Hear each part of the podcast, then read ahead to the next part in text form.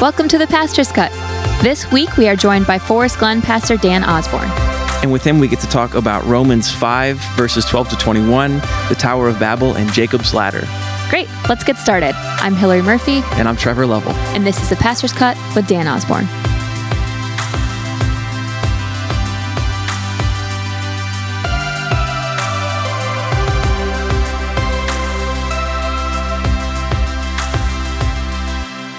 Dan, good to have you here with us. Thanks, Trevor. Yeah, Dan, thanks for coming in today. Question for you is What is your favorite winter activity to do in the city? Hmm. Uh, nothing, because I have three children. We live three stories up, and so the monumental task of getting them dressed down and to do an activity is insane. So what I do, what I do enjoy, I guess, is not really an activity. Um, I actually really like winter. So Okay. I like when it gets dark early. Oh, for some reason. I think it's because it feels like I put in a really long day, and then when I'm walking home, it's only like five o'clock. Yeah. Uh, but I really enjoy going down down into the loop hmm and getting a coffee, walking around. It's one of my favorite things to do in the winter, particularly. fun. So, Yeah. yeah, yeah. Huh. It's kind of a strange thing. It's not anything magical, but it's fun being around people. And as an introvert, I don't have to talk to anybody. I can just kind of watch all of this stuff Good people unfold. watching. And it, it reminds Mm-hmm. me that I'm just I'm in something that's like like a hive. So Yeah. Ah, yeah, I like that's it. really cool. Yeah, I'll that have to is try cool. that sometime. Yeah. So, Dan, you preached at Forest Glen and at Norwood Park this past weekend. Mhm. Uh, could you give us a quick recap of your sermon? Sure. So Romans chapter five, the second half, I think is one. It, it's very closely tied to what Paul has been saying all through chapter five. I know we we split them up, but really, uh, he is he, he's just continuing in the same line of thought. So he's talking about the the benefits that we have as followers of Christ, having been justified. And so I kind of started this sermon like looking back at some of the things Paul has talked about in chapter five. We uh, you know got to this climactic moment in the letter in, in verse one where he says, "Therefore, uh, uh, we have been justified uh, by faith. We have peace with God through our Lord Jesus Christ."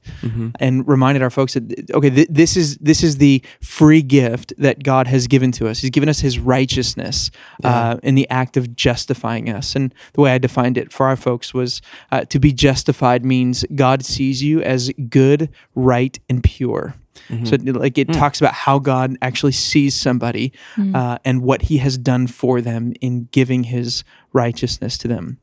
And the big point is that it's a free gift. It's not something you have to entice out of God or, uh, you know, live a halfway decent life for a long enough stretch of time where He finally, you know, uh, gives in and, and you know grants you righteousness. No, it's a free gift for for anybody Yeah. who would have faith in Jesus. Now, one of the things we've done on the Northwest side is we've been uh, read not redefining, but talking about faith differently up there. So it's kind of one of those intangible words that I think we use all the time. So the the way I've been talking about it is in terms of allegiance. So really, what we have uh, with Christ is we, we are professing our allegiance to Him and to Him alone. And it's through that process that we were justified. Anyway, you get into the, the, the verses. Paul's just going on more of the, the benefits of having been justified. Uh, and I think the question behind everything that he says in the second half of the uh, of the chapter is how is it that the actions of one person can have such a sweeping effect on humanity? Right? Like what what is it about Jesus' life and death and resurrection? Like how does that how does that have any bearing on anyone else's life? That's to me, I- as I understand it, that's the question, uh, kind of in the backdrop of what he's talking about. And so, to answer that question, uh, he goes into the life of Adam because Adam's like the the prime example of somebody whose life uh, had enormous consequences, and as Paul sees it, it affects everybody Yeah. right? So we spent some time you know particularly looking at verses 12 through 14 paul spends a lot of time talking about adam. And the big point that i was making is that adam is like our representative. He's the representative of humanity. Uh, the analogy I, I used uh, and borrowed this from R.C. Sproul. I used it a while ago, uh, but he said, "Don't think of Genesis three in terms of you know uh, you know Adam and Eve go to and they're not supposed to eat from a tree, but they eat from it anyway." Uh, he said, "Reimagine it and imagine God said, uh, there, "There's this pit. Don't jump in the pit." Right? And we uh, then of course what they do is they go and jump into the pit. Right now they can't get out of the pit. They can't live the way that god's created them to live inside the, the pit. They've been designed to flourish outside of this thing but now they're there. They're inside the pit. They can't get out. And everybody who comes from them is born already into that pit. Yeah. uh, so in a sense, it's it's Adam's actions that have you know an effect on everybody, whether or not you like it, whether or not uh, you directly did anything. Uh, we are all all of humanity already born into uh, the pit, Yeah. in, into this uh, into the pit. So Oh, that's good. Yeah, because you hear that question sometimes. With how, how could someone, uh, talking about Jesus, how could someone who died 2,000 years ago, how, why does that have anything to do with me? yeah, Um, yeah, but when you start with Adam and frame it in that way, and you say, like, the situation, this is a situation you're already in, yeah, and uh, and Jesus comes into the midst of that. Um, yeah, well, it's it's good stuff. Yeah, Yeah. Really powerful, tangible example. Yeah. Then, of what- course, I did talk about Jesus and how he is the better Adam. Didn't just stop there. yeah, yeah. Uh, he is the one who brings us out of the pit, uh, and I used a lot of language of you know he he is the anti curse that Adam he he reverses the chaos that Adam uh, brought forth in in his disobedience. He's the one who is able to bring us bring us out of the pit. So Awesome. So what got cut? uh, a couple things got cut. Um, you know, I I had was using this analogy, you know, again with with the pit and Mhm. trying to figure out a way to uh, to talk about how how does how does Jesus actually bring somebody out of the pit? If that was the paradigm I was using, uh, and you can actually make quite a few. Uh, mistakes like theological issues you can uh, bring up if you don't use this analogy right. So Yeah. you could say like uh, jesus kind of helps you uh, out of the pit just like pulls you up. You could say something like you know he uh, he shouts instructions on how you can eventually find your way way out or you know or is it like you know one of those uh, toy vending machines you know with the claw that goes around and like plucks somebody out and pulls them out that might be a very reformed understanding of it uh, but the, the imagery that I used is that Jesus actually gives his body uh, to be like a ladder. An interesting uh, thing that I had to cut is Yeah. when Adam and Eve take the fruit or when they jump in the pit, Yeah. what they're looking for is to be like God, right? They're looking, they are looking for uh, a version of life that is far greater than what, what they have right now. And the way that Jesus deals with that is by giving his life. So while, while Adam was looking for it, Jesus willingly gives his life. Mm. Um, Yeah. but I talked about how he he gives his body to be like a ladder for us, which I don't know could be borderline cheesy, but I actually think it fits with uh, some some bigger biblical passages, especially when you look through the book of Genesis. So I didn't get to Yeah. get into any of this. So if he's if Paul's got in mind Genesis, right? Uh, what you have later on is you have this, uh, you know, Genesis chapter eleven. You have the Tower of Babel, where people's expressed desire is to make their way back up to God. Right, they're trying to build this tower to establish themselves back up into the heavens, uh, and so it's just the, this theme of people trying to build themselves up. Well, you can kind of throw that in the the pit analogy, right? They're trying to build themselves up out of the pit. Then later on, you have uh, Jacob's dream, Jacob's ladder, uh, his dream. You know, where he is seeing angels descending and ascending um, from from heaven. And I think uh, Christ is the picture of the true and better ladder. Right, like we talked about this in the Advent series Yeah. uh, that we did. Uh, this, you know, that whole dream is pointing to the one who will make it possible for men to descend back up into uh, relationship with the Father. Jesus actually embodies that. I think in the um, in the gospel, as he is he is mm-hmm. now the means by which our relationship with God is restored. So I mm-hmm. think that Yeah. you know, that latter illustration is. Yeah, it can kind of be cheesy, but it actually fits with a greater theme in Genesis of how Yeah. God is restoring people to Himself. Mm-hmm. Yeah. That's those are some good connections. Yeah. What else got cut? Um, you know, there was a. It didn't fully get cut. I would have liked to explore this a little bit more, but you know, as I was talking about people being, you know, Christians, we understand that we are all affected by sin. All of humanity is affected by sin, and yet, you know, at the same time, we're often surprised by sin. Yeah, I think one of the uh, authors, N.T. Wright, talks about the new problem of evil is that we're surprised by evil. And it's even here, right? Every worldview, every religion has to give some kind of explanation for what's wrong with the world. And you know, Christians, we look to the scriptures and we- we see that it, that sin has affected everybody. That's kind of Paul's point. Death reigns over all people, right? Uh, and it like we, we shouldn't be surprised by sin, especially our own sin. I think this is one of the traps that a lot of Christians fall into is we we we we think that we are somehow above falling into sin again, right? So mm-hmm. you know, marriages like there, there's there is no sense in which uh, a Christian couple should believe that they are somehow above marital issues or mm-hmm. like an affair is off the table. I would never do something like that, mm. right? Like the the history of Christianity is filled with people who did things they never thought they would ever do. Yeah. Right. So, you know, as a pastor, I've watched and read a lot of stories in the last two years of prominent pastors in the Chicagoland area who have fallen mm-hmm. morally. And this is mm-hmm. nothing new, right? This has mm-hmm. happened for centuries. Uh, and when I used to hear stuff like that, I would think, how mm. don't these guys know what they're throwing away? Like, how, mm. how would they get into that kind of stuff? Uh, and more recently, I've taken this perspective of just like, wow, that that could be me. Mm. Hmm. Like that, I am not above doing that. And so it kind of, you know, the desire is to build in safeguards into my life, uh, Yeah. not because I think I'm going to go down that road, but because I know I'm profoundly capable of doing that.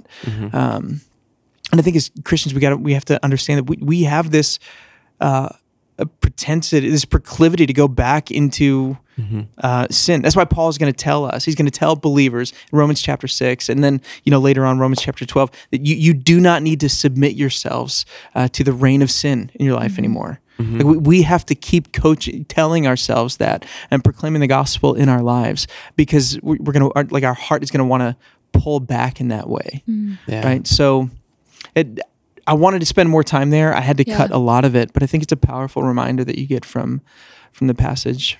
Yeah. And as you mentioned earlier, even with the pit example, we're all born in this pit. We start there. Yeah. We are born with this sinful nature. And you already talked about your kids earlier. I know you have young kids, but as a father and you you see your kids have that natural sinful nature. You didn't teach them how to lie or steal or I don't know what your kids do, yeah, but oh, they're how do you devious and terrible.